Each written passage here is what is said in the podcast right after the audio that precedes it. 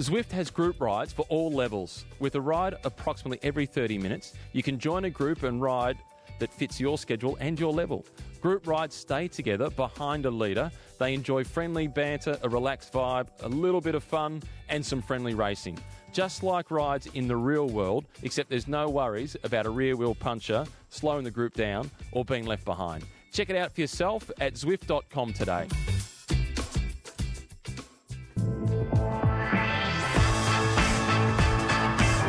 Bonjour, bonjour, bonjour, and welcome to the Zwift Cycling Central podcast for your fortnightly appointment with the world of cycling. And before we start, uh, let me remind you, yeah, you can uh, download or stream this podcast from our website, sbs.com.au slash cycling central, or schedule a ride with our lovely friends at Zwift. Uh, and as a special little nugget today, uh, and to start this podcast, to start up on this podcast, we have the pleasure to have, I, am going to say cycling royalty now, uh, because he's the uh, Commonwealth champion. It's Steele Von Hoff. Hi, Steele. Hello. How are you going? Uh, I'm good. Uh, is it is it, uh, is it good to introduce you uh, as as cycling royalty now? I mean, you are a gold medal winner. Oh, thank you very much. it's the first time I've heard that.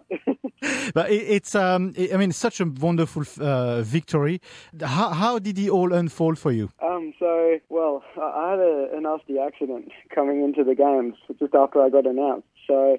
I didn't think that uh, it would go as well as it has. But um, on race day, it just sort of all went in my favour. Um, we, uh, our team, the Australian team, wasn't necessarily working for me at the, the time. Um, but just as the race panned out, it was more and more likely that it was going to come down to a sprint. And then all of a sudden, it, it just it turned, and then everyone's like, right, okay, we're going to work for Steele now. So all the boys did an absolutely amazing job to hold the race together, and um, take it down to the line in a bunch kick, and then uh, my last man, Cameron Meyer, uh, went at 1k to go and, and really lined things out. And um, yeah, 150 metres to go, I popped out and did my sprint and uh, got to stick the hands in the air. Yeah, and then there's a wonderful moment. You uh, you probably have seen it on TV now, but uh, when Matthew Hayman uh, crossed the line, he punched the air as well for you. He was so pleased as a as a road captain that everything worked oh, out. Fantastic! Yeah, he was a huge part of the race on Saturday he um so he's he, not even just the race and the inspiration of my recovery from my injury with his his uh Paris broken uh um he um he managed to get back on the ergo and and um and, and get there and I've uh replicated that by uh jumping on the the Go Zwift trainer now and um doing all my training on on the uh the Zwift and getting fit again to be competitive in the games. Yeah, I mean, this is exactly what we, we should be talking about on, on the Zwift Cycling Central podcast is is the fact that you pulled a Matthew Hayman. You had your injury. uh, that's that yeah. could become a term now. You pulled a Matthew Hayman. Yeah, yeah. Well, that's that's what I uh, I said in a tweet earlier on once I uh, when I originally broke my back.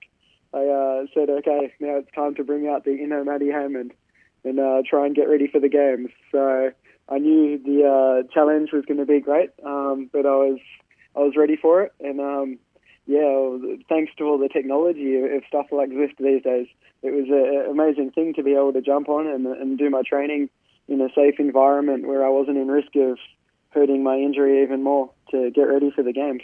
Yeah, and then how much this you think is going to change the way people look at you now in racing back in Europe? Because I know you're, you're, you're on your way to Europe, and thank you for spending the time to, to talk to us as you are traveling for for Europe. But uh, how do you think uh, people will react to this, and uh, are they going to change the way they uh, sort of watch you and look at you during the races? Do you think? Um, well, most of the competition know already from my previous results that I'm a, uh, a sprinter, so um, if if the race is a flat race, then I will be one of the guys that they would watch in the sprint.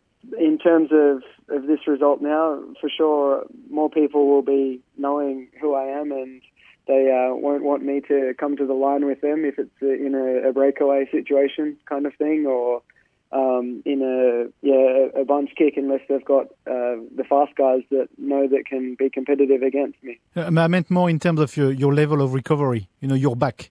Uh, you have ah, your recovery. Uh, how do yeah. you think? How do you think the guys now? They've got the signal your back. Yeah, yeah. So uh, in the recovery of my back, I, I think they uh, they know now everything is okay.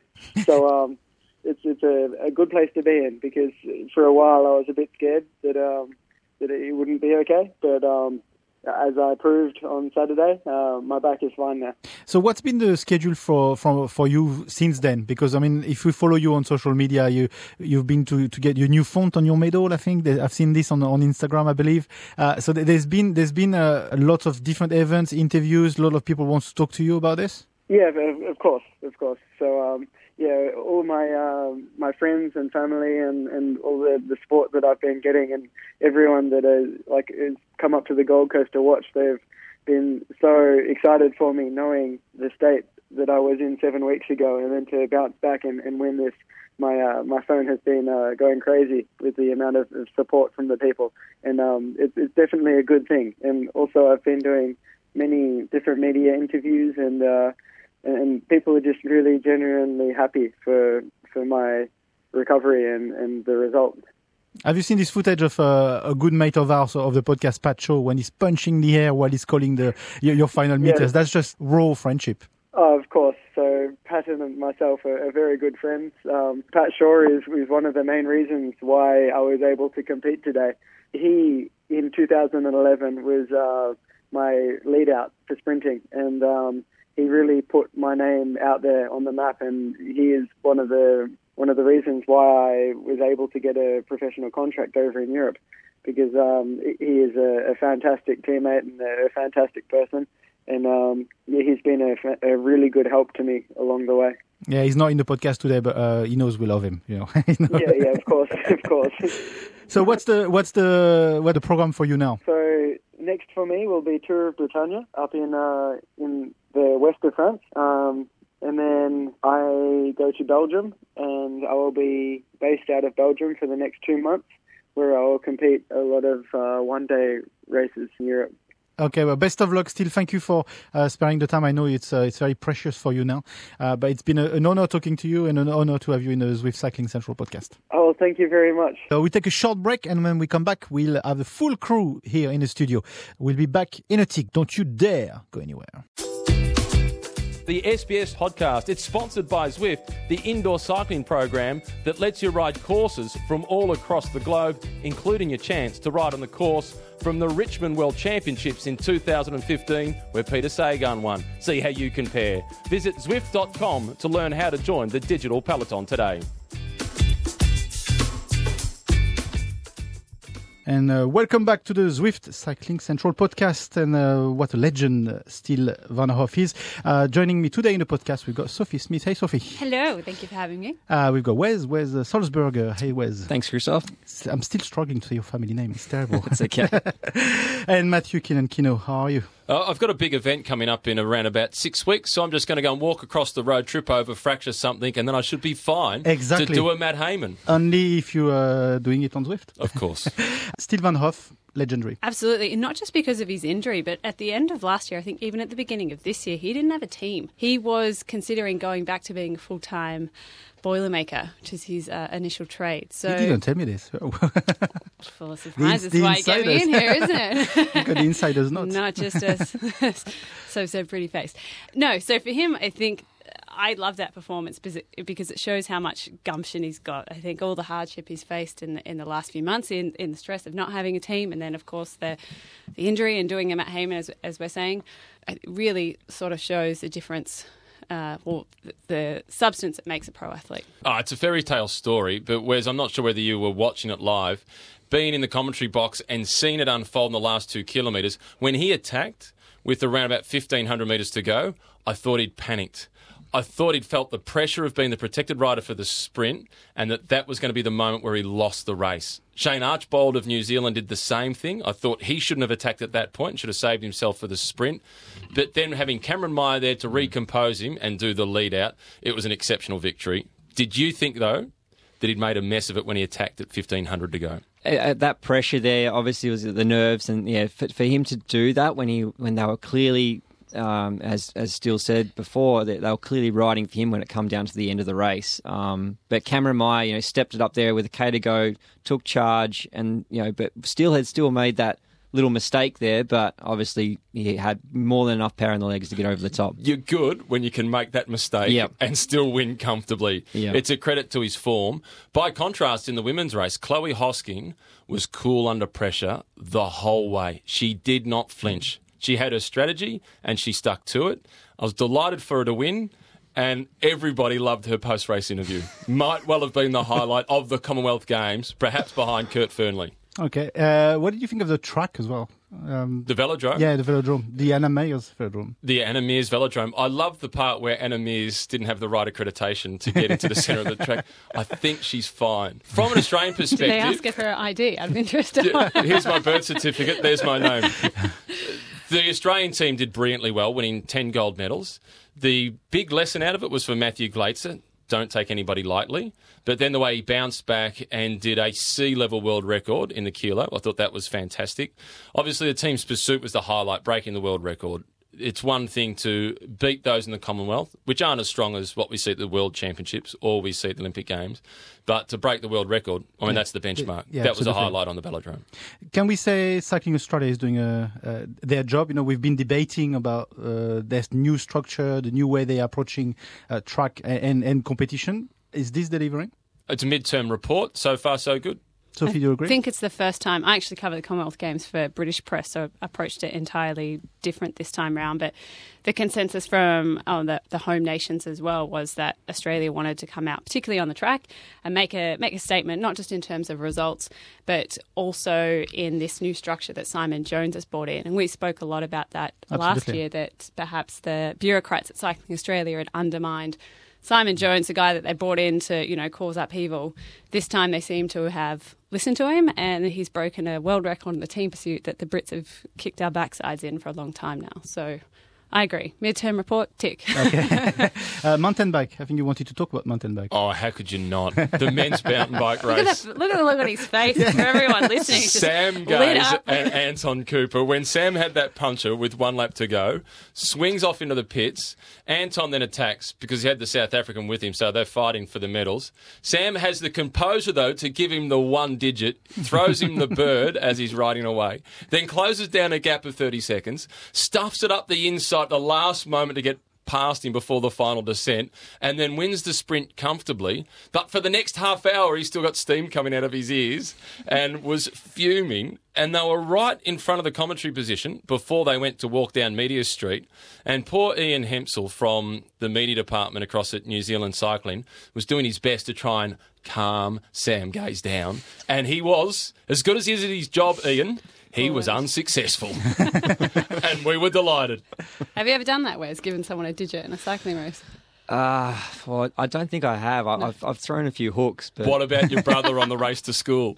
oh yeah, yeah, probably probably a few times there. Yeah. I I think a hook thought is so. more Yep. impressive, actually. Who Yep. was into that? yeah, Bernie, Bernie was quite good on the bike. I never really could take him down, but um, um, we had Gossie who also lived down the road from us. So Oh, don't mess with Gossie. no, it, it was good to start with because he didn't know what he was doing. So I knocked him off a few times early, but he got me back. Yeah, yeah. Uh, just coming back to uh, Steve Von Hoff, I mean, you guys at Zwift, you've uh, been part of that success, and we said in in the interview he's, he's putting a, a, a Matthew Hayman. Uh, is that becoming a saying? And also, how much data did you have on him before, and you knew he was on form?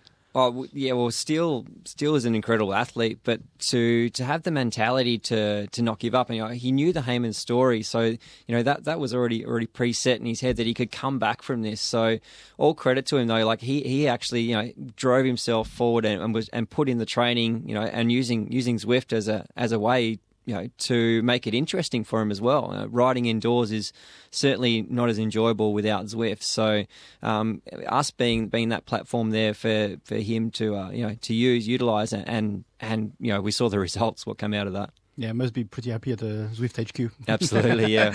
Okay, let's move on to uh, Paris Roubaix, the queen of the classics, uh, Sagan. I mean, we were expecting him, and he delivered pretty much. You know what I didn't expect?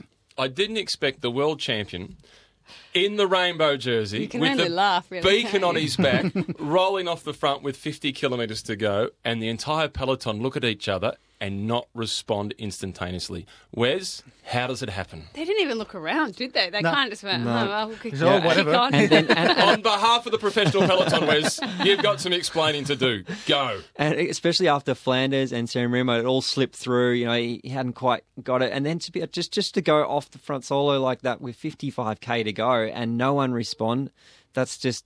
I don't know what, what was going through their minds really. No one got together. It was just like he's gone, and that was it. Especially quick step. Oh, I tell you could- what. I tell you what was good about it, Sophie.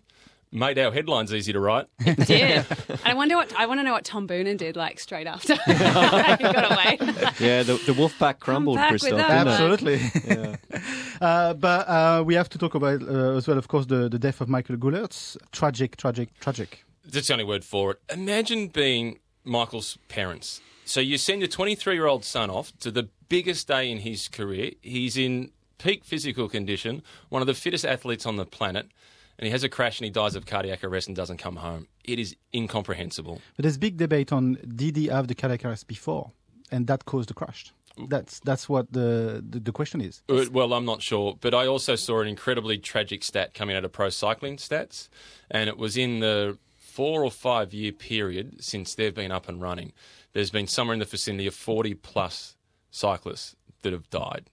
Some from cardiac arrest, some from race accidents, some from being hit out on the road, out training. They're horrible numbers. And and the reverberation in, into the peloton must have been just terrible.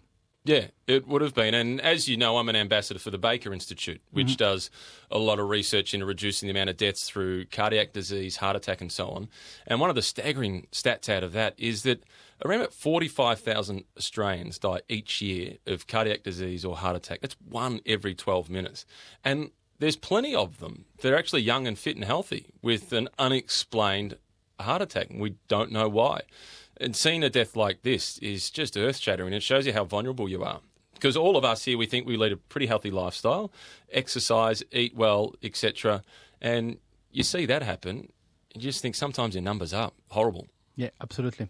Uh, we have to move on. It's always a hard Amstel Gold Race. Astana, pretty impressive as well. Yeah, they were. And Michael Valgren, he's been really good 2018. He's gone that next level. The way he managed to win it, and Roman Kreuziger with him, he would have been pretty happy having Roman Kreuziger with him, because as strong as Kreuziger is, can't sprint. And then you've got in that next group behind guys like Valverde and Sagan are real in contact. You want to get away from them pretty quickly. And again, tactically, it was a brilliant move. They went at the right time and got away with you know some time to spare before they lined up for the sprint. Uh, Do you still? That's not your favorite race, isn't it? You, No. ma- you mentioned it's not your favorite. No, no, no. Yeah. It's not. Uh, there's other races that I love, and I like the Amstel Gold Race. Yeah. So it can come over for dinner, but I'm not taking it home to meet mum and dad. Do you know, The others, I'm in love with. It's a Tinder date. it's a swap right or swap left, or whatever. but yeah, I thought of you watching it, going, yeah, okay, I, I get your point. I get your point. The women's race was Yeah, brilliant. absolutely. I found the women's race sensational to watch. Amanda Spratt, I felt like she was racing for a podium. And it's her first World Tour race on the podium, one of those big one day classics. And I understand why she was racing for the podium. So she wasn't racing for the win. When she went early, you think she was just securing, or just inverted comma, securing a place on the podium, I not, do. not for the win.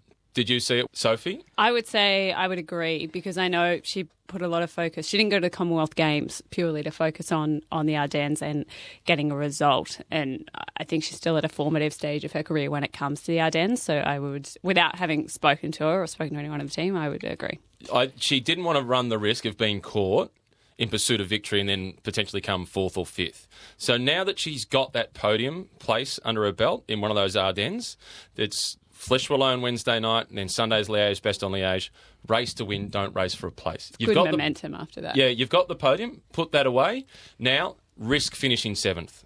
Like Simon Gerrans has done in the past. The way Simon Gerrans won that Milan San Remo was he risked being caught by the group with Degenkolb and Sagan because he didn't want to finish second and he didn't want to finish third. He wanted to win. Yeah. And he was off the front with Cancellara. So he took that big risk. Now Amanda needs to take that risk Okay. and go to the next level. Uh, if we come back to the Roubaix, should we have a women's Paris-Roubaix? Yes. I think that's a definite answer. What do you think, Sophie? Why not? Yeah? And Wes? Yeah, absolutely. So what stopped them to have a Paris-Roubaix? French? Or like a... Um, You tell is, us, Is that the French? Is that the You French? tell us. Stop asking questions, Christoph. I want to form an opinion. I don't know. Economics. If Yeah. ASO thought it was profitable, if they thought they could make money out of a women's race, there would be a women's race on. It's got nothing to do whether they believe the women are able to cope with the cobblestones or not, because they can. You go and watch mountain bikes downhill, and the women go down there at ridiculous speeds. It's nothing to do with gender. It's about whether they can make it economically viable. so there's no no link with the fact that the race is more dangerous than any others, and then if there's a big crash, it can decimate half of the peloton. got. Nothing to do with it. Because you know what? If a guy falls off, he's going to break bones too. So why is a broken bone for a male any different to a broken bone for a female? It's not. So maybe in a few years we'll see a, a female Paris-Roubaix. I hope so. And I want Gracie Elvin to win it. There we go. I'll take notes. And Christoph, did you see uh, also with um, Amstel Gold of um, the boss from Patrick from Quickstep about the motorbikes as well? no. I was just saying that the motorbikes were deciding races and wasn't too happy about that and has put a formal complaint in with the UCI. If we could get those motorbikes out to the second group in the handicap at the Northern Combine, that'd be really handy. But what's the solution? Do they have to have drones to film the race? You know, is that is that is the new technology uh, gonna help removing maybe those motorbikes from the from the Maybe in, race? in the future it'll be so- it'll be something like that, or, or we'll all be just in the comfort of our home riding on Zwift. No one needs to see a bike race. Yeah. then the sport will really collapse.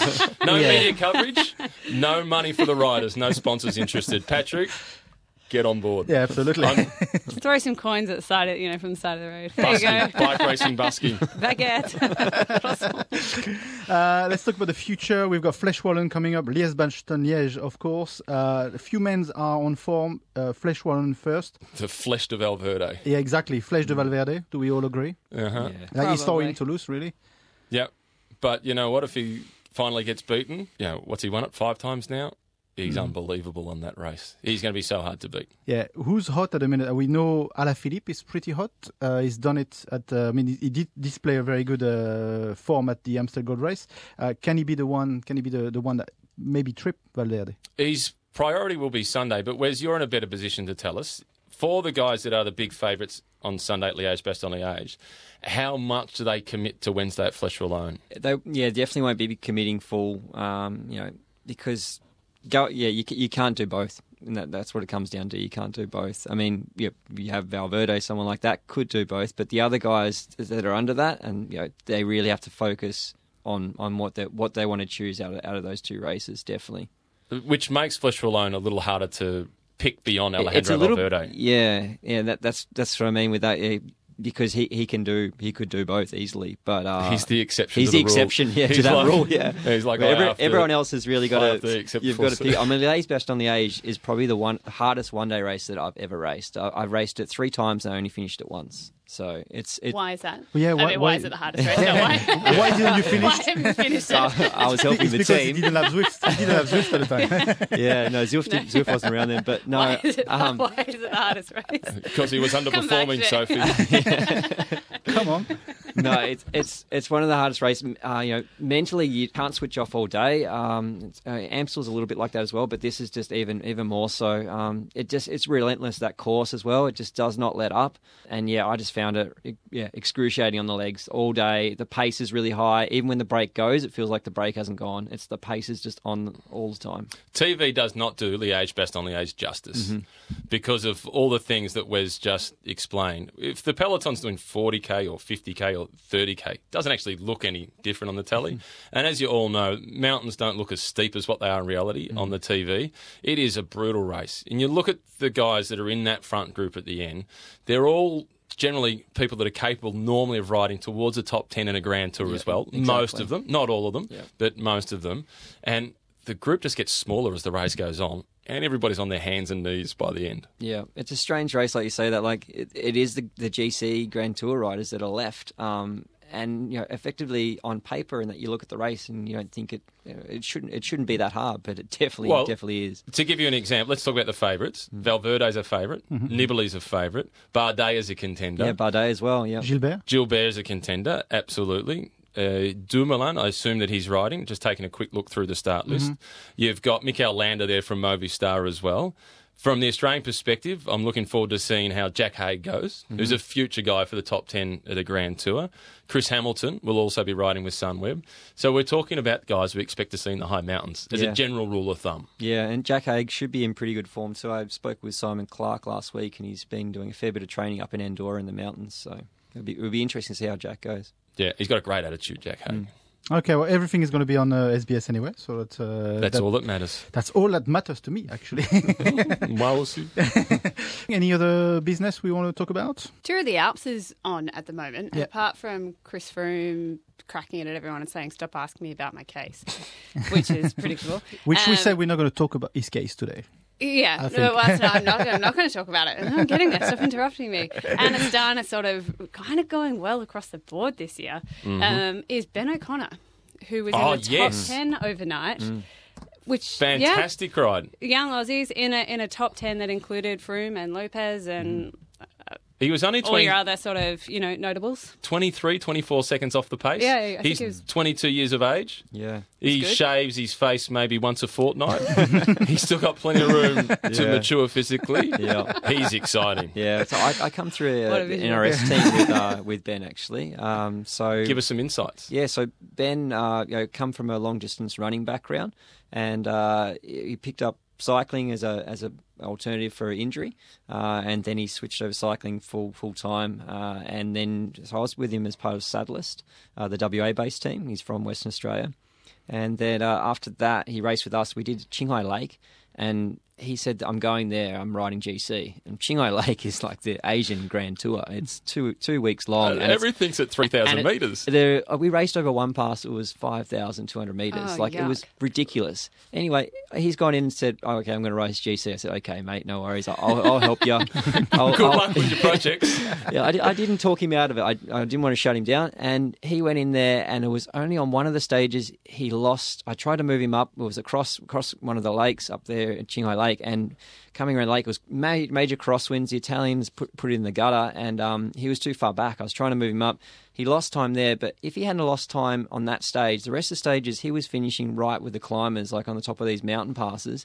He would have finished about. We worked it out. If he didn't lose that, he would have finished eighth overall in the tour. He was 19 at the time, I Yeah, think. 19. So that's when I said to. awesome. I May got not on have the. been shaving then. I got, At all. no, I got on An the. annual affair. I got on the phone to Andrew Christie Johnson and said, This kid has got something. Um, yeah, make sure you take him on. He went to Canberra Tour after that and backed it up and uh, won a stage there and finished second in that tour. Uh, so, yeah, and then he's gone from leaps and bounds from there. So, yeah, it's, Yeah, it's great to he's see really him doing exciting. awesome. He's Really really, exciting. really exciting for a young talent coming through Australia. Yeah. Um, and James Whelan winning the Tour of Flanders. We didn't mention that. The under 23 Tour of Flanders. Mm-hmm. And then there was Rob Stannard was third and Cyrus Monk was 10th. Yep. The same pattern as Quick Step in the Elite And- of Flanders. And now Whelan will have to do a, another Zwift effect. I think he broke his arm after Yeah. that in the following race. So. Yeah, he did. So his first ever race in Europe Mm-hmm. was the under 23 Tour of Flanders. He's been racing bikes for about two years. And he won. Yeah, that's pretty impressive. Like that's that's not a not an easy The race. deep end, isn't it? Yeah, that is the deep Yeah. end. Be asking for a bonus after that one. Fantastic. One more thing, Yeah. Christoph, as well. So we, we kicked off the ANZ Of uh, course, yeah. tour for Zwift. Uh, so we had that in Auckland last Friday, uh, and this Friday we have uh, coming up in Melbourne at the Rapha Clubhouse. Is there still So- some tickets available? Yeah, it's there- free of charge to th- come. But, yeah, it's free of charge, so you can sign up on Eventbrite. So if you want to go to www.zwift.com slash tour, uh, you can find the links there to go through on Eventbrite and register. Um, we're at a good number now. We're well up over 200, so Okay, cool. still a few tickets left. So if you want to jump in, then uh, please come along. Should be good. I'll be there as well. Thank you. That's cool. Thanks. thank you, Sophie, for coming. Thank you. Thank you, Kino. My pleasure. And thank you, Wes. See you on Friday. Cheers. This is it for the podcast today. Uh, let me remind you that you can uh, download or stream this podcast on sbs.com.au slash cycling central. That's our website, of course. Or you can schedule a ride with our friends at Zwift. So until we meet again next time in a fortnight, ride safe and we'll see you in the next episode. Bye for now.